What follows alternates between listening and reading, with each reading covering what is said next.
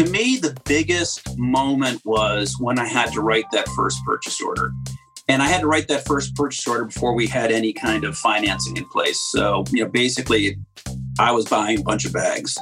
And, you know, I had a real crisis of confidence at that point in time. Like, you know, do I really want to do this?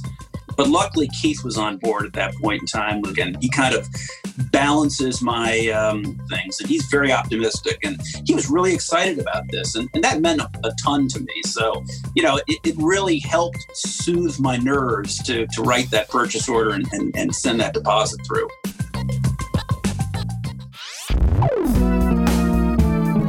Podcasting from Boulder, Colorado. This is the Baby Got Backstory podcast, where we dive into the story behind the story of today's most inspiring storytellers, creators, and entrepreneurs. I like big backstories, and I cannot lie. I am your host, Mark Gutman.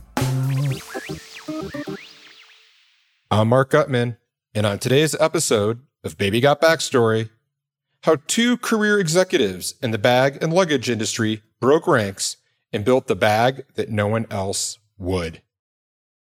Now, if you like and enjoy the show, please take a minute or two to rate and review us over at iTunes.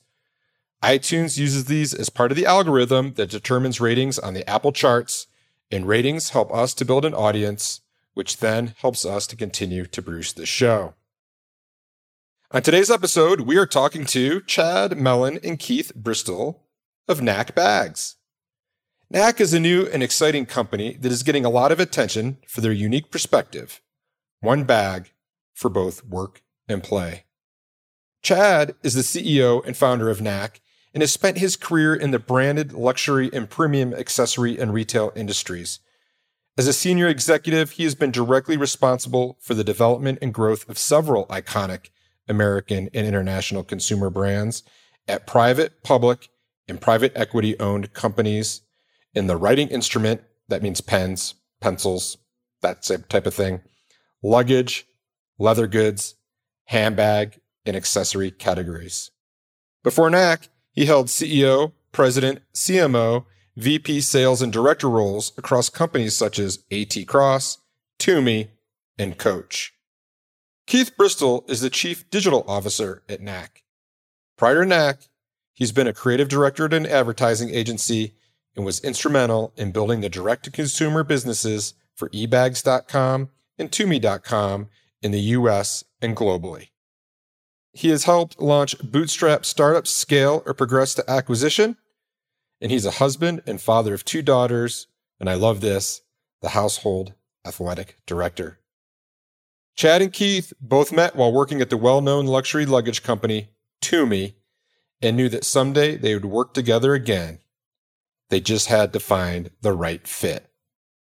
And this is their story.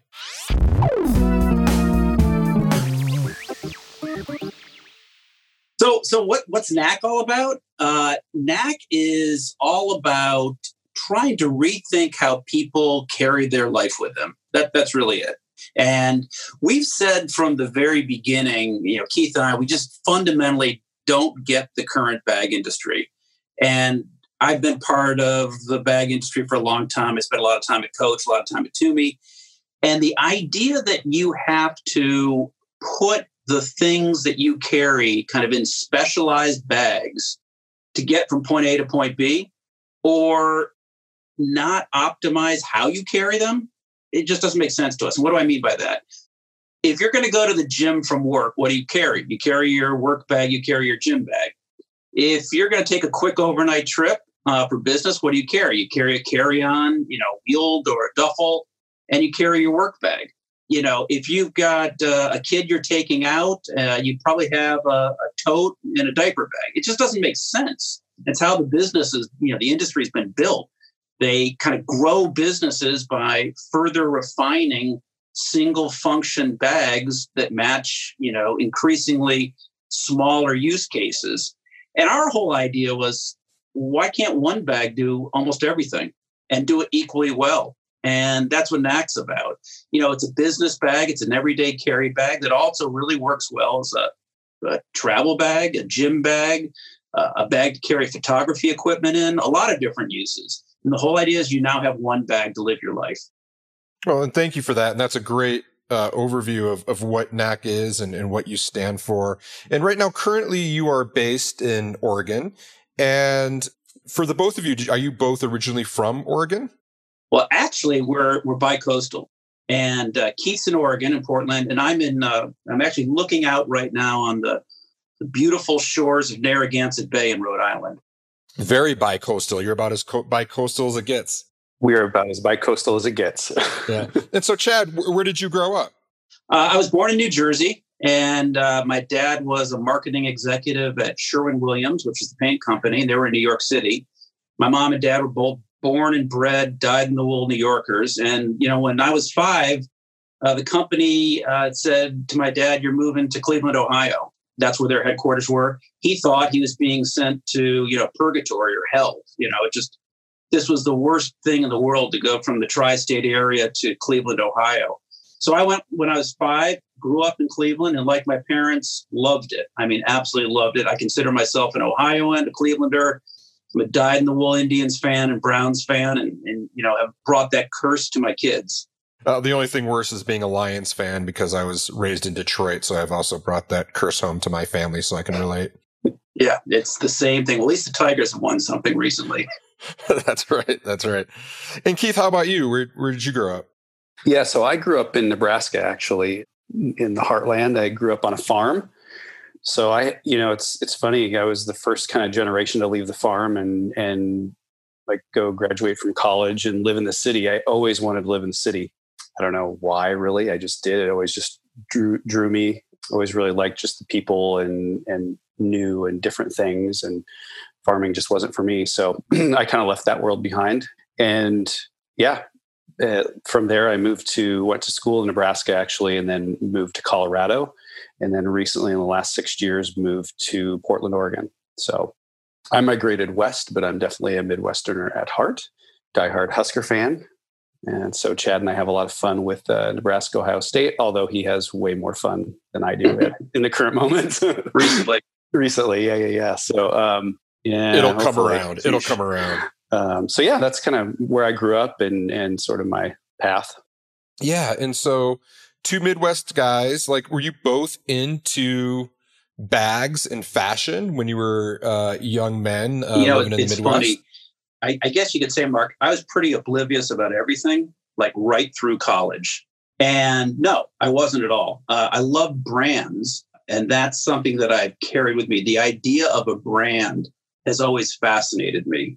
The idea that, you know, kind of a logo and a symbol and an aura you know, which we call equities now, can actually transmit so much information, not only about product, but about the person who uses the product absolutely fascinated me. So that's probably the only thing that I can say that really kind of drove me to where I am now. Yeah, I would actually. It's kind of funny because I didn't realize that, Chad, but I was the same way. I was a little bit more like that with advertising. So I was really obsessed with advertising. I just loved any kind of advertising as a kid, pro, any product advertising, anything like that. And so, and branding, I thought was just really a cool thing. So that's why I started at my career actually out as a, in an ad agency as a creative art director and a creative director. And how I got into bags actually was a complete fluke. Um, I was in Denver and um, I moved to Denver for a startup. And that was back in the dot bomb days when everything kind of was really, really high and then it crashed really, really hard. And ended up being at that company for like six months or eight months. It went under, and I was looking for a place to land, and I found eBags, and I really, really liked eBags because they had a, you know, kind of a more mature leadership group. And I, it's funny because when I started, I was like, oh, bags, like that's not really that interesting. I'll be in bags for like, I don't know, six months or something. And lo and behold, I was there for over nine years and I got to work with some amazing people and kind of found my love for bags then and then kind of reconnected with Chad. So that's kind of the, the my bag connection. But now I'm obsessed with bags. Obviously. T- totally. And it's so interesting um, thinking about that time and, and going back in time and, and thinking about e bags because I think for listeners on our show, like they, they don't like it's even in the name e bags. Like the revolutionary part about that whole business was that you purchased online, you know, and then they started to extend the brand a little bit into uh, their their own product line. But but thinking about just you know how revolutionary was that when you when you got there and you're like we're actually like selling yeah, bags I mean, was, on the internet tremendously revolutionary. I mean, you know, the the the guys that founded it left Samsonite because they wanted Samsonite to do that. They wanted to sell online, and Sam's like, "Oh, no one will ever buy online." And frankly, I think we were one of only three startups, pure play startups, to make it through the dot the dot bomb era back then. So it was pretty. It was a pretty amazing accomplishment, and all the things that we had to go through for that. So so yeah, that was that was kind of a you know that was really amazing for me to be part of that. And even like you said, the name back then, you had to be called e something because people didn't really know what e-commerce was, you know. And gosh, how especially in the last you know couple months, how much it's changed drastically for so many companies. Um, that's always been what I've done, online commerce. Um, even after I left eBags, but and, and how Chad and I met was when he was at Tumi um, we actually ran the Tumi.com website, and, and back then, Tumi did only had line drawings for their for their product. Do you remember that, Chad? Yes, and, and we had to reshoot. We reshot everything for them to put it online to sell online, and that was like a big, big deal. It's just it's funny to kind of look back now and just think how like second nature that is now, but back then it was it was pretty groundbreaking. Yeah, and did you know what you were doing, or were you kind of breaking breaking eggs as you went? Was it new ground? I mean, like, like I don't think there was a lot of people that had a ton of expertise in in e-commerce in that way and to that scale. Uh, yeah, was, that's a good question. I mean, you, there time. wasn't really a lot of experience because we that we were really on the forefront of it. You know, it, there weren't a lot of people selling pure plays, selling online. I mean, there were definitely companies out there that had an online presence, and a lot of them were just had branding sites. So they weren't even e-commerce back then. So a lot of it was, you know, for us just figuring it out, and you know, sometimes it was going with your gut, but but we were really big into testing things, and that's always kind of stuck with me. We test and see how people, you know, react and down to like what's what is the color of the button that they're supposed to click and what's the word on the button. Um, and so we were really big believers in that and that's something i've taken with me everywhere i go and we you know we do that here as well. Um, so yeah that's you know mark one of the stories keith told me later on in our career is that after we flew out to denver you know we being the Tumi team flew out to denver to say hey let's let's do this partnership where ebags and Tumi work together to launch Tumi.com you know, the eBags guys are just knocking it out of the park during the presentation. They're saying great things, and we're all, you know, this is great. It's fantastic. Can't wait to work with them. We left the building and said, okay, guys, let's go ahead. We'll, we'll you know, we'll tie the deal together and, and let's go ahead. And then, uh, what did you uh, say, Keith, after we left? Yeah. So after after the the Tumi executives left the building, we all just kind of looked at each other like, okay, now how are we going to do this and who's going to do it? Like, well, we don't know what we're doing. I mean, we knew what we were doing, obviously. like, we knew how to run an e commerce site, but we weren't really expecting Tumi to say, yes, let's move forward with this because we had the backstory to that is we had tried to get Tumi to sell on eBags for, gosh, probably since the beginning of time uh, that, that eBags launched. So Tumi was sort of that brand that we really, really wanted and we aspired to get. So when they, you know, talked to us about running their site, everyone's kind of like, yeah, we'll do it. We can totally do it. When they left, it was like, how are we going to do it? Who's going to do it? um, so it's kind of funny now this the two sides to he, tell those stories and and it worked out great i mean it worked out great yeah Tumi was uh, thrilled with it we were thrilled with it and you know i obviously met wonderful people there and to this day some of the dearest friends um, that i have are from Tumi and ebags uh, times and, and it's fun to kind of come back together with chad to start you know knack based on all of our history that way so it's pretty cool yeah and so let's rewind a little bit and talk about that so what were both of your first forays into the bag world so chad like how, how did you get into to this industry and, and and how did you get started uh, so I left college uh, and went to work for a strategy consultant in New York. And uh, and again, as I said, I was a little oblivious going through school. I was kind of following the herd mentality. And at our school, you either did one of two things: you went to work for an investment bank, you went to work for a consultant. And uh, you know, I picked the consulting route. Kind of, I don't even know really why. And I ended up with a firm uh, called Kurt Salmon Associates that was a uh, strategy firm that focused on uh, apparel, textiles, and retail. And what I found after about uh, two or three months there was I loved that industry, just loved it.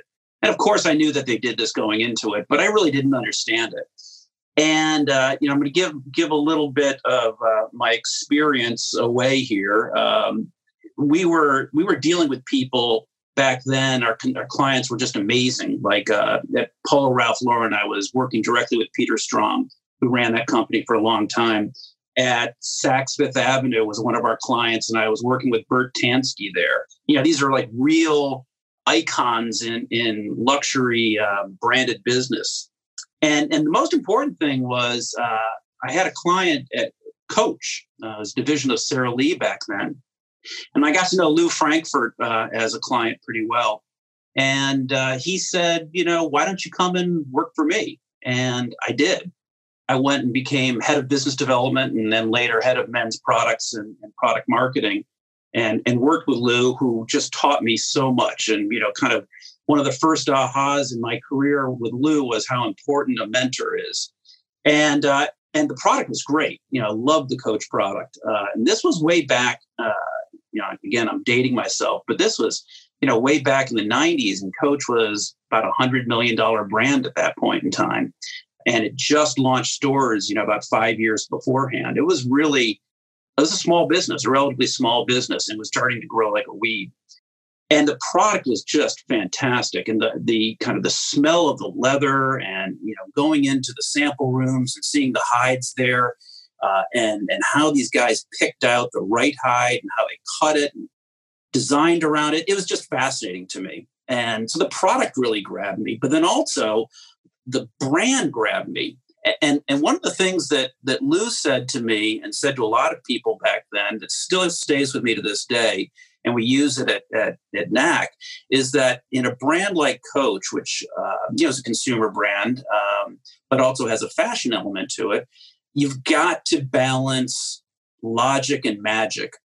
And I thought that was just so really on on spot on logic and magic. You know, it, it's not all logic. This is not a spreadsheet business. There is some sort of uh, you know, element to it that, that's spiritual almost. You know, uh, why do people like that color? Why do people like that shape? Why do people like that texture? That's that's kind of a magic portion of it, and that's not something that I have much skill set in.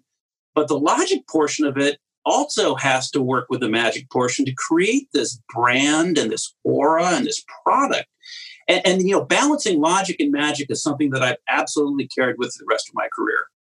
Yeah, and and, and I totally love that. I mean, I I speak a lot in in on the stage and I talk about that a lot when it comes to branding and building a brand that it really is this combination of the logical and the magical and I'm sure you know obviously I didn't invent that it was it was passed down to me by by other brand builders as well and, and I firmly believe it and that's one of the things that I love about it and it's also a little frustrating about it sometimes you know that's the challenge I mean the it, it's it's easier when we're talking about the logical side and, and yeah. putting things into frameworks. It's a little harder on the magical side. And I think, at least from my experience, you, have to be willing to take risks and to have some failures because in order to lean into that magical side, uh, it's not always home runs. Well, and also, I think the real critical thing is uh, as a manager of a business or an owner of a business that, that really is trying to, to work on both sides of the equation you've got to learn how to um, kind of straddle and and manage and talk to and relate to people that are on the logical side as well as people that are on the magical side. You know, I found that in my experience, people that are creatively oriented just don't respond to the same kind of stimulus and direction and encouragement as people on the logical side of the business. And, and I think that's really challenging for a lot of people. And it's something that's been challenging for me, but uh, you know, I, would like to think I've kind of figured it out uh, and, and very comfortable working with people on both sides of that equation. And that's well said. And I, and I think that, you know, again, from my, my perspective that, you know, branding today isn't, you know, about logos and colors and, and, um, and, and, uh, and icons, but it really is more about bridging those two sides and being the bridge as a leader in the organization to maintain that that feeling, that purpose, that culture, all those things yeah. that go into to being a brand. So I love that. So why don't you guys take me back to eBags? You guys are working there. If one of you could first just paint the picture, kind of like, you know, Keith was doing a little bit of that, talking about what's going on there, but I really want to paint the picture because when I look at, you know, the company today, and this is not a, you know, I'm not here to, to bash on eBags, but you know, back then it was like something super re- revolutionary and so- something super cool. And today it's kind of like, I'm not sure where they are in the, in the whole mix of things. But what was it like for you guys working at eBags and, and, and what were you both doing there? Well, I think Keith needs to answer that. First, I was at Tumi. I was, uh, you know, I was head of marketing. I was the chief marketing officer and head of product at Tumi. So um, I would travel out to Denver and work with these guys. I don't know, Keith, probably once every month or two for a couple days, yeah, which right. was always a blast. Um, but Keith was the one that was really living the day to day life at eBags. yeah. Got so it, I, yeah. So I mean, I can't speak to what's happened recently because I haven't been there. It's been a while since I've been there, to be honest. So, but but when I was there, I mean, it was it was crazy. It was really, you know, we were the nice thing about eBags and what drew me to it, honestly, and I said this earlier, was the leadership. You know, I when I first got into working in startups, I was the first one that I worked with was a we were all in our 20s and there was just really no leadership and it was kind of a chaotic to say the least. Um, and so what i was looking for was really somebody that understood business and was running the business. So that's kind of what drew me to ebags not necessarily the bags part. I'm a, a huge fan of um, john and peter and those guys that started the company because they were like i said they were they came from samsonite. They were a little bit more had more experience. So they weren't your typical 20 some you know ceos of a, of a startup. There's nothing wrong with that. The, those folks are great too but at the time that's what i was looking for. And you know we were coming right when i got there was sort of right when the dot com kind of started right dot bomb um, started happening. So it was very, very challenging from the beginning. And of course back then people weren't buying as much online. And so you know we kind of had to earn that trust. And and the biggest thing i think that i took from my experience at ebags was just again you you mentioned it mark is taking risks. I mean we had to take risks to especially doing something as pioneering as we were doing back then. And it's kind of funny to say that now because it's not that pioneering anymore but back then it was. And so taking risks and also measuring and testing was so important and and the one thing I kind of took away is you know from Jon Nordmark. I mean, I think he's probably one of definitely one of my mentors, and he was such a visionary. I mean, he just really. Um, that's why he left Samsonite because he really felt like there was a, a place for this, and Samsonite didn't want to do it, so he wanted to be able to do it on his own. And the guy just really had a vision. I always I tell this story to a lot of people. He he came in one day and he's always he always would come in with like, hey, you guys got to check this out or check that out. And one day he's like, okay, you guys all have to, he told the whole company, like, you guys have to sign up for Facebook. This thing, Facebook is going to change the world. It's going to change, you know, how people are, you know, perceive the internet. We're like, yeah, yeah, yeah, okay, whatever. You know, it's, it, and again, this is when Facebook first came out. So we signed up for it and kind of just left it. And nothing really happened. And, um, you know, like what was probably six or eight months later, like all of a sudden you get Bing friend request, friend request, friend request. And it was like all of a sudden this thing just like took off and it was crazy. But he had that vision of like realizing that, you, you know, at the time there were a lot of people that were doubting what that would do, but he always sort of had that vision of like, this will be a game changer. And so I've always kind of looked at things, new opportunities, um, you know, and I brought that to everything that I've done since is to look at new opportunities as as just that like it's something we should try if it makes sense. I mean obviously you can't try everything and you can't do everything you want to do but you have to to try to look for that future thing of, of what's to you know happen next. And so you know it was also built with really really smart people. I mean they did a great job of of hiring and bringing on really talented people that you can you know give them a, direction and they run with it and and they're motivated and i think that's what really you know they had great leadership and they had great people that worked there and that were driven. Um, so those two things, and I think the product was really, really good. I mean, everyone needs bags, as we all know, but so it's a little bit of that. Like you've got to have all that working together.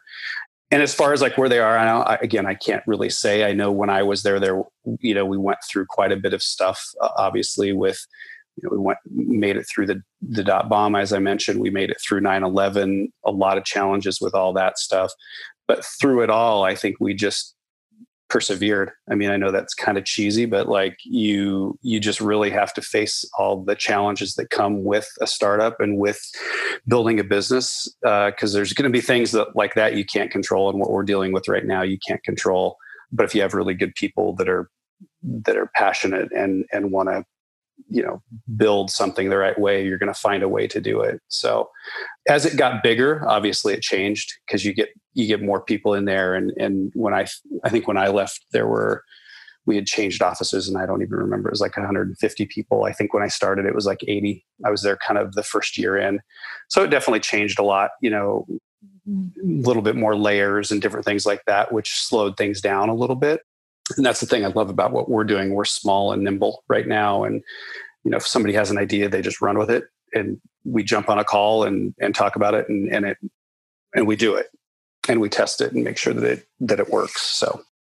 Yeah, thank you for that. My apologies. I, I, I have right here that you both met at Tumi, and and and somehow I had the the signals crossed about about no, no problem. Yeah, so, no problem. And yeah. yeah. that's how we met. Is like I said, we tried to get Tumi and and Tumi really was interested in, in doing their own e-commerce site, but they didn't have the technology background. So we brought our technology background to run the Tumi.com site. And then for the last probably four or five years that I was at eBags, I ran the the division that ran Tumi.com. And yeah, so is that, is that Chad and I met, met, that way. And yeah. yeah. that's exactly how Chad and I met. So yeah. we we met and um, you know, I, I, say this all the time. Like you, you meet people throughout your career that you're like, I'd really like to work with that guy again, or or or girl, or whatever. But Chad was always one of those folks that I really, really had a lot of respect for, and and I always said, you know, I'd love to work with him again someday. And in fact, we tried to to do it a couple times, um, uh, but he couldn't convince me to move, move to the East Coast. And and this sort of this sort of worked. And it, it's interesting because he when he came to me with the idea of Knack I have kind of two criteria that I look for when I'm looking for my next opportunity. And, and one is the product, like, does it resonate with me? And, and when he told me about it, I was immediately hooked because I travel a lot. I travel for one to two days. And I'm like, oh my God, I don't know how many times I've stuffed a backpack full of crap and couldn't make it work. Or I pack a carry on quarter of the way full because I had to and I was like, oh my God, I would love to be able to travel with one bag and just expand it when I can. So I loved that concept. And then I really, of course, like working with Chad and admired him a lot. I think we actually balance each other a lot. Um, you know, a lot of the things that he brings to the table and his strengths are not mine and, and vice versa. And so it was just a great fit. And he actually wanted me to move to the East Coast again. And I was like, oh, I just moved to Portland and it's, it's not, not in the cards for me, but if you're ever open for doing this and building a remote team, I would be interested because I've I've managed teams remotely for I don't know 10 years of my life and, worked with offshore development teams and so on and so forth. So it's that was nothing new to me. It's a little bit more new to Chad. And so he's like, oh, I don't think that that's kind of what we're looking for right now, but you know, we'll stay in touch. And so I kind of advised and just sort of helped while he was kind of working through some things. And then he, he calls me one day. He's like, "You're never going to believe where the de- designer of the bag is located." And I was like, "Where?" And he goes, "Portland, Oregon." and there's a backstory there, but um, but I was he's like, you know, if you're up for doing this and you're still interested, let's try it and and see how it works. And we agreed that we would be upfront with each other, and if things weren't working, that we would figure something else out. But so far, it's been really, really great. We've been able to hire people from around the country, really, really smart people. And they all, again, it's, they're all dedicated and they are hardworking and they know what they're doing. And it's been great. And especially with this current situation, it hasn't impacted us from a working standpoint. Obviously, it's impacted us in other ways, like everyone else. But from a working standpoint, we've all worked remotely um, since we started the company. So it's been a it's been a fun thing to be able to do that um, and build this team you know the way we built it is is pretty pretty unique. And i think it's in, interestingly enough i think it's kind of the sign of the future. I think there are going to be a lot more companies that that end up doing this because you can find really great people wherever you want to find them and and if you're organized about it you can grow a company like this so. This episode brought to you by wild story. Wait isn't that your company it is. And without the generous support of Wild Story, this show would not be possible. A brand isn't a logo or a tagline or even your product. A brand is a person's gut feeling about a product, service, or company. It's what people say about you when you're not in the room. Wild Story helps progressive founders and savvy marketers build purpose driven brands that connect their business goals with the customers they want to serve so that both the business and the customer needs are met.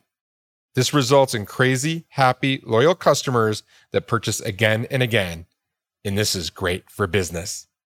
If that sounds like something you and your team might want to learn more about, reach out at www.wildstory.com and we'd be happy to tell you more. Now back to our show.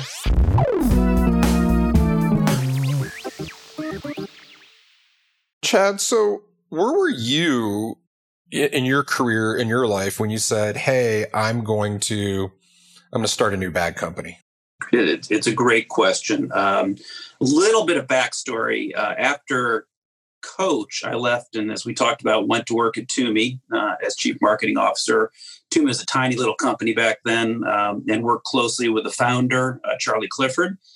And, um, you know, went through real tough times, real great times. You know the the 9/11 time in a travel bag company was just devastating. I had to fire the entire marketing staff. You know, we all took salary cuts. It was devastating. Uh, Sounds familiar to today, right? It, absolutely. It's like, wow, I never thought I'd have to do this twice in my career. Um, but the business popped back up. It's a great brand, great product, great team and we sold the business to a private equity firm uh, and i left and went to rhode island to uh, become chief marketing officer and head of sales at, at at cross the writing instrument company. So it's the first time i had been since my consulting career out of the bag industry.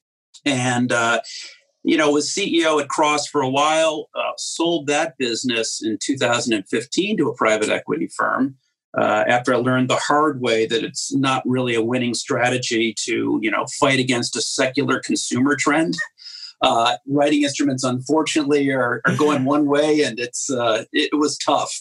But anyway, after I left in 15, took some time off, did some consulting, learned to play piano poorly, uh, you know, had some fun. But uh, ultimately, uh, two things happened. I started to work on a totally different startup with a friend of mine, uh, a guy named Bill Daugherty, who uh, had been the founder of uh, Interactive Search Holdings, which was a company that uh, had survived the dot bomb and, and you know had um, their big brand was iWon.com. So and Bill and I were trying to do this this crazy thing with uh, donor advised funds and democratizing them and, and trying to bring them to companies as a benefit for employees to attract millennials. So it, it kind of got a little bit of the entrepreneurial bug in me at that point in time. So uh, we were working on that. Uh, ultimately, we decided not to proceed for a bunch of reasons. But at the end of that kind of time period, I took a fishing trip to uh, Costa Rica with with some friends and it was a short weekend trip but you know, still doing this uh, my giving account with Bill, and I had a business backpack with me. I had a duffel with me that had some fishing gear in it, and you know, a couple pairs of shorts and some flip flops.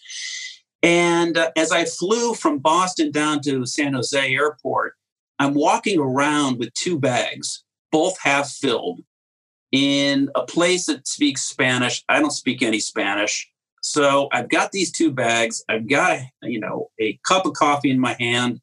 I've got my phone out with my Spanish translator app to try to figure out where to go. And I'm sweating. Bags are falling off my shoulder. I said, This is just a terrible, terrible experience. And I said, You know, I've been out of the bag business for a while. The first thing I do when I get back from this fishing trip So I'm going to go buy a bag that carries my business stuff and it's going to carry my, you know, my travel stuff, my clothes at the same time. I don't want to stick my underwear and my toothbrush next to my laptop, you know. So kind of the existing bags didn't work for me. So I got back uh, to the States and looked for this bag, this bag that did two things at once. And it didn't exist. It didn't exist anywhere. And you know, because I've been in this category for a while, I knew all the brands, I knew the places to buy them, and I was shocked, Mark, that this didn't exist. It just was such an aha for me. And then I remember going to New York to visit with some people and, and just sitting in a, a coffee shop and, and looking out the window. And the amount of folks that had two or three bags that they were carrying was shocking to me. I mean, like I said, gym bags, diaper bags, tote bags, purses, backpacks, business cases, wheeled bags, duffels. I mean, all these things people are carrying multiple bags. And I said, this makes no sense. And I knew, like me, these people didn't have another option. That's when the aha hit me. And I said, you know what? It's time to get back in the bad bag category. So I reached out to Charlie Clifford, uh, and uh, he and I had been doing some work together at that point in time and said, you know, what do you think of this idea? And he said, I think this is a pretty good idea.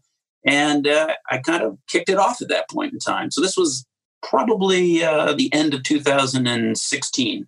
Yeah. And like all really good ideas, it seems really obvious and simple. Uh, so obvious, so obvious.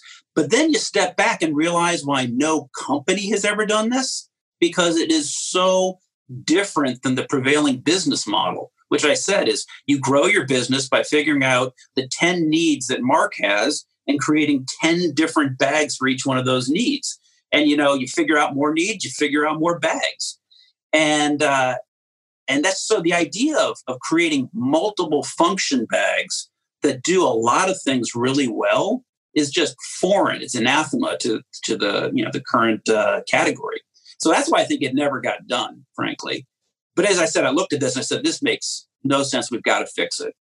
Yeah. And I think the whole business philosophy of selling more by selling less is fairly new. Uh, yeah. you know, more, you know, there's some companies adopting that, but I, I, I totally can understand that a big bag company looks and says, Hey, we've got X amount of consumers. How do we, and, and fans and people in our network, how do we sell them more? They're, another, they're loyal, bag. another bag, another bag. And I've, I've fallen victim to that myself where you start to have a billion bags and I've got camera bags and I have, you know, messenger bags and I have backpacks and I have the travel bag and I have the travel bag for when I want to be a little more businessy. I have the travel yes. bag for when I want to be a little more adventure Like, like it's crazy. And now I'm like drowning in bags that I don't use.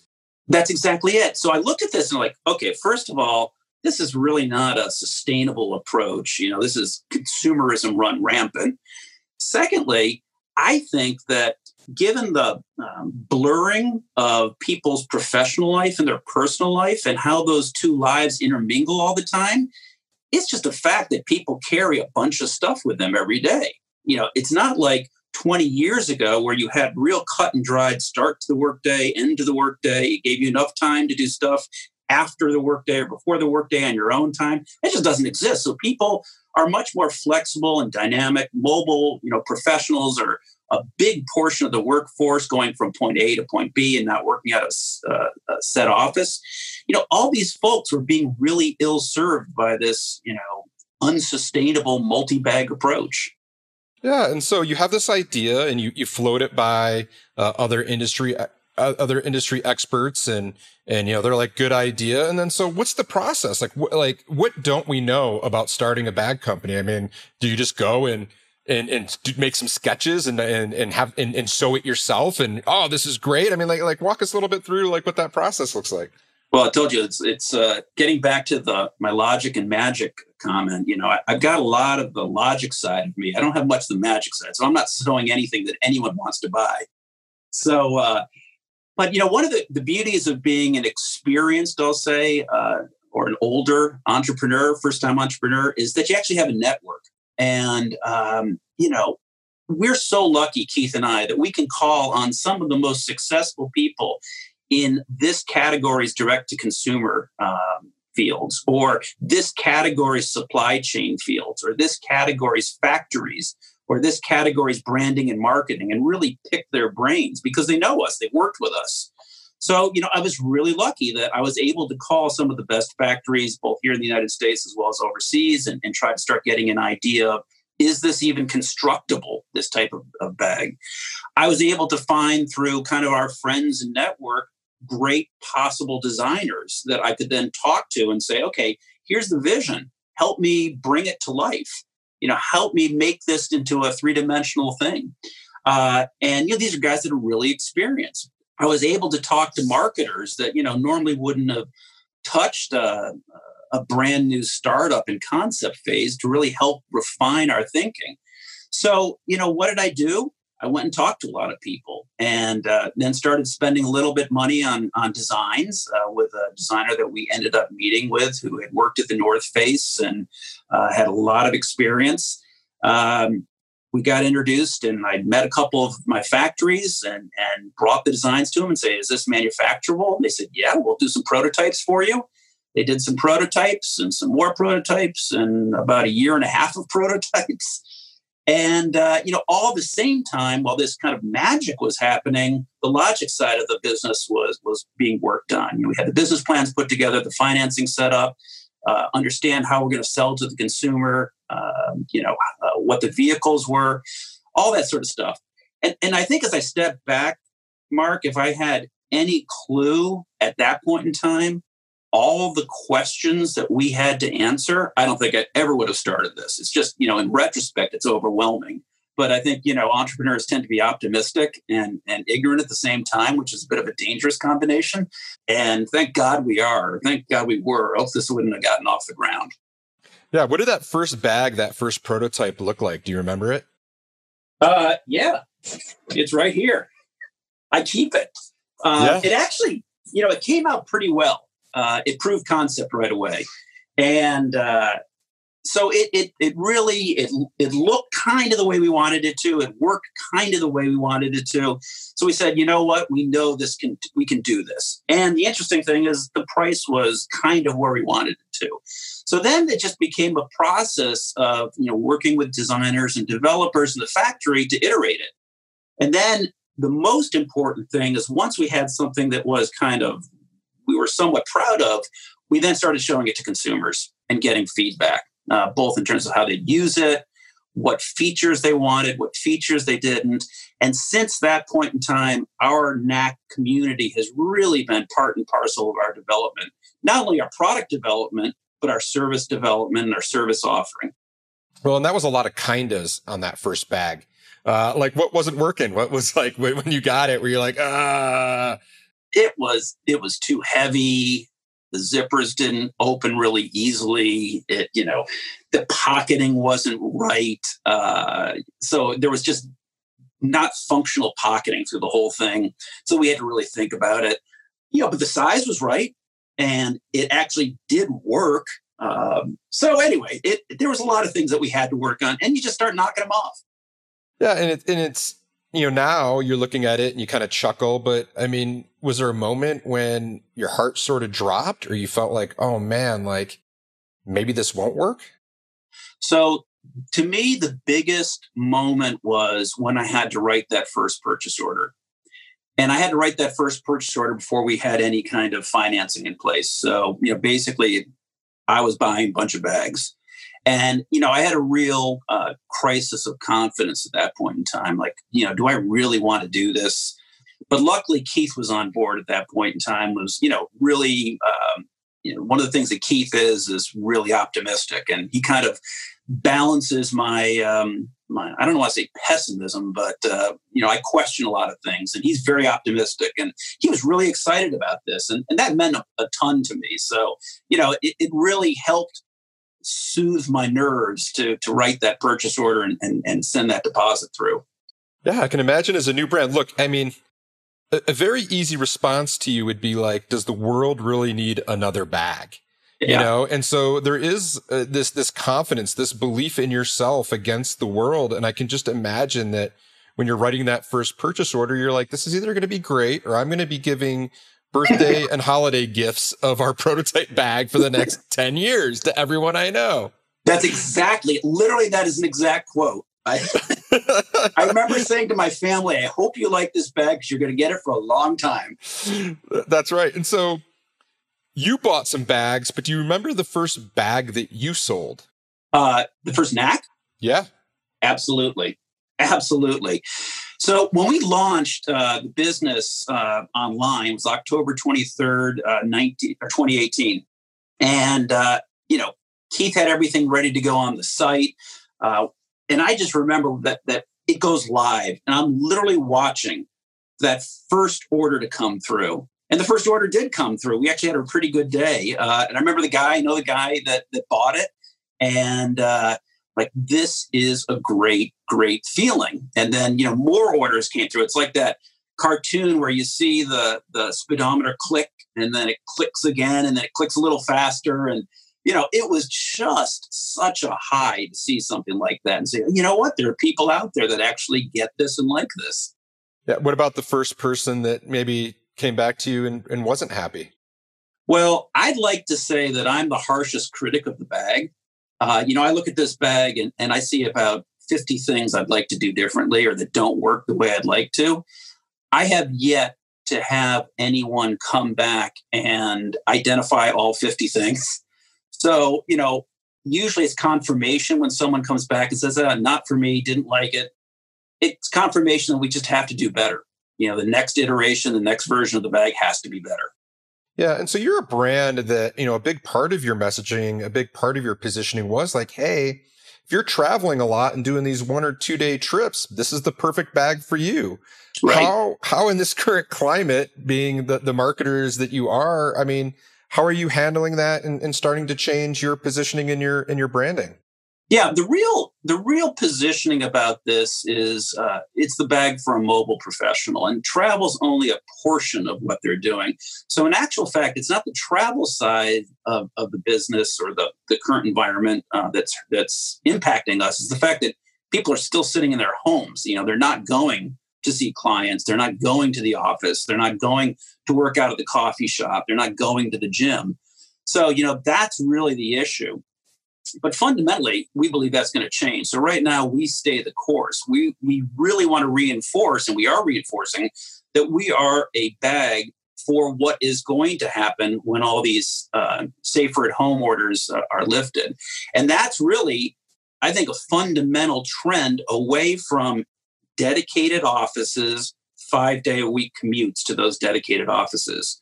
You know, this this pandemic that we're going through and the crisis it's creating, I believe, and we all believe firmly, is going to create a much greater number of mobile travel, mobile professionals working from home part the day, part of the time, working from clients part of the time, working in an office part of the time. That environment is right for a one bag uh, brand. Yeah, and you know, so I recently uh, became a proud owner of a Knack bag, and I will say that there are some real differences in in the knack bag and the way they you both uh, are, are, approaching this this challenge. What are your some of your favorite you know features that you just love about uh, the knack that you know you were like aha! Like i finally you know i mean i think there's something so amazingly great about being into something that you care about and then being yeah. able to make it the way you want to make it because someone else isn't. Like what what, what features perhaps uh, were big breakthroughs for you well, there's two things. One is actually product, and the other is brand related. And the product thing is, I just love the fact that our bag weighs, looks, feels like an everyday professional backpack, the kind of backpack you put your laptop in and take to work. But then it's got this fully functional, hidden, expandable suitcase attached to it that basically you you open it up and expand it when you want to use it and you close it and you know get rid of it when you don't want to use it. So essentially it is an everyday bag that that doubles really well as a travel bag.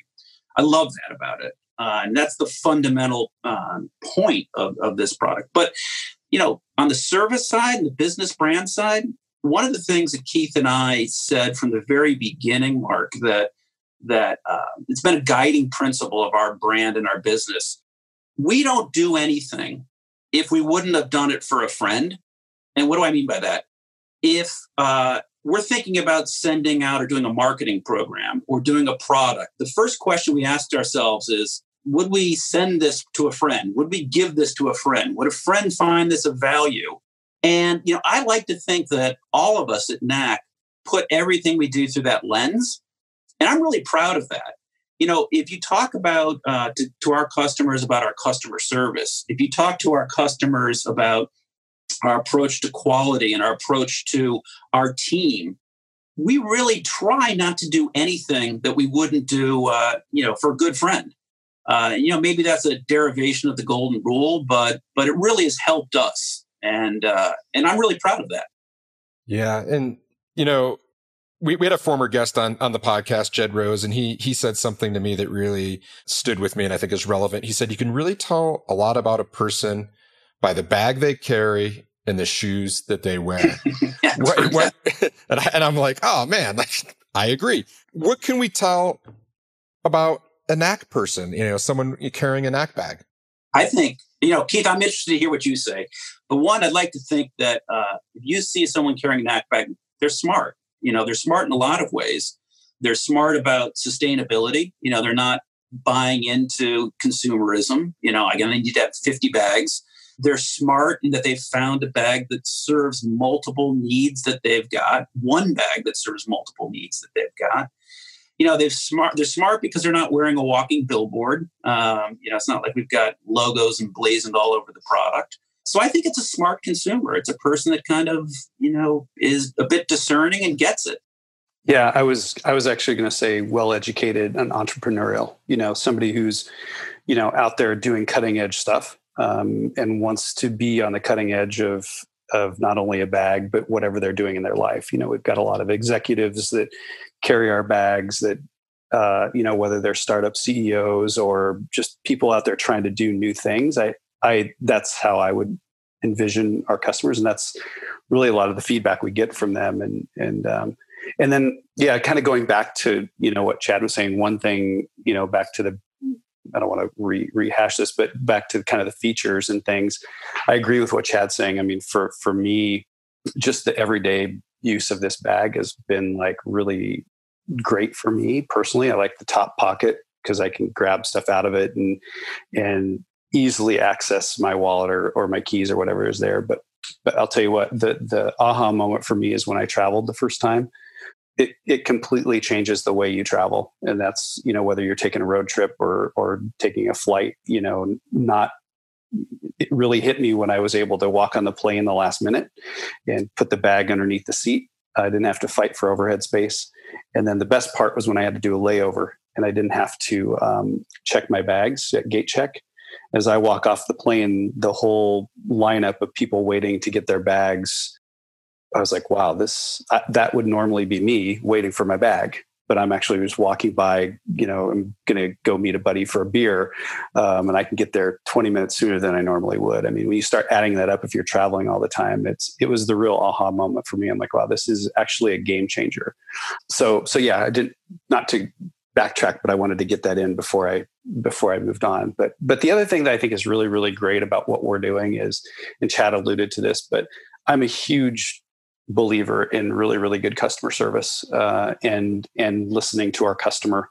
I just think through the years it's just i look at the brands that i really like and i've always had really good brand experiences. Whether i have a problem with the product or i have a question they're always really good about it. So i think we've invested a lot of time and energy in listening to our customer and actually working with them and and listening to them you know if they've got a problem or sometimes you know like you said every once in a while the bag's just not for that person and and we've have a generous return policy. And so all those things i think if people don't like this version they're like i like the concept but i may not like this. I'm going to come back for the next version.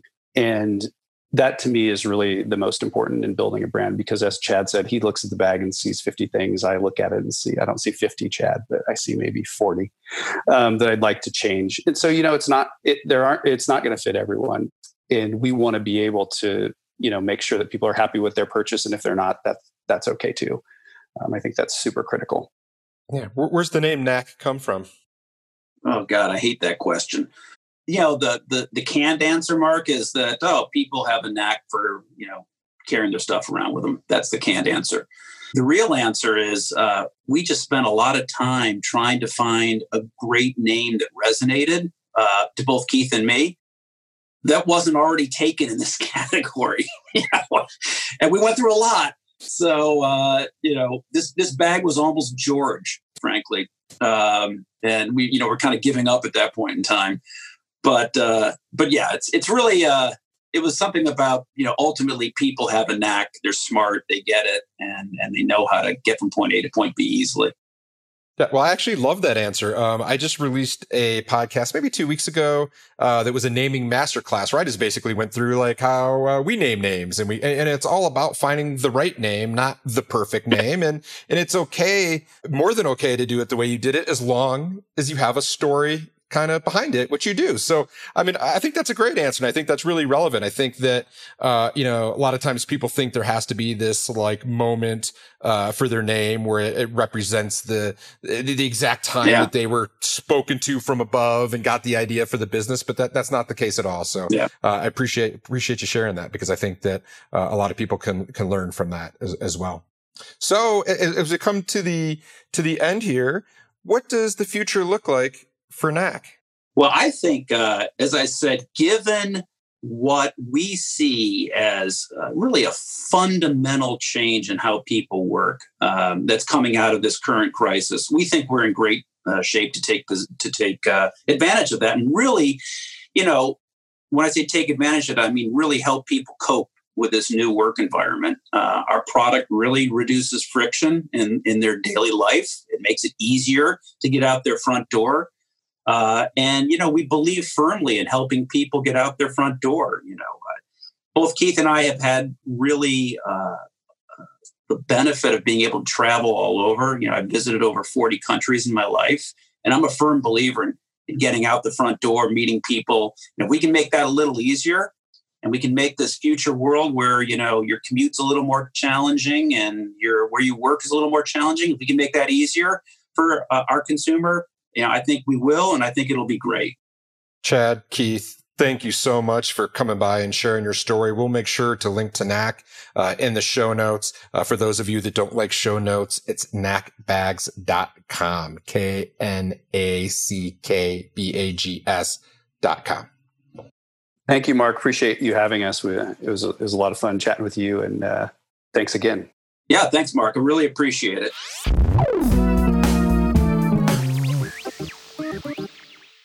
And that is Chad Mullen and Keith Bristol of Knack Bags.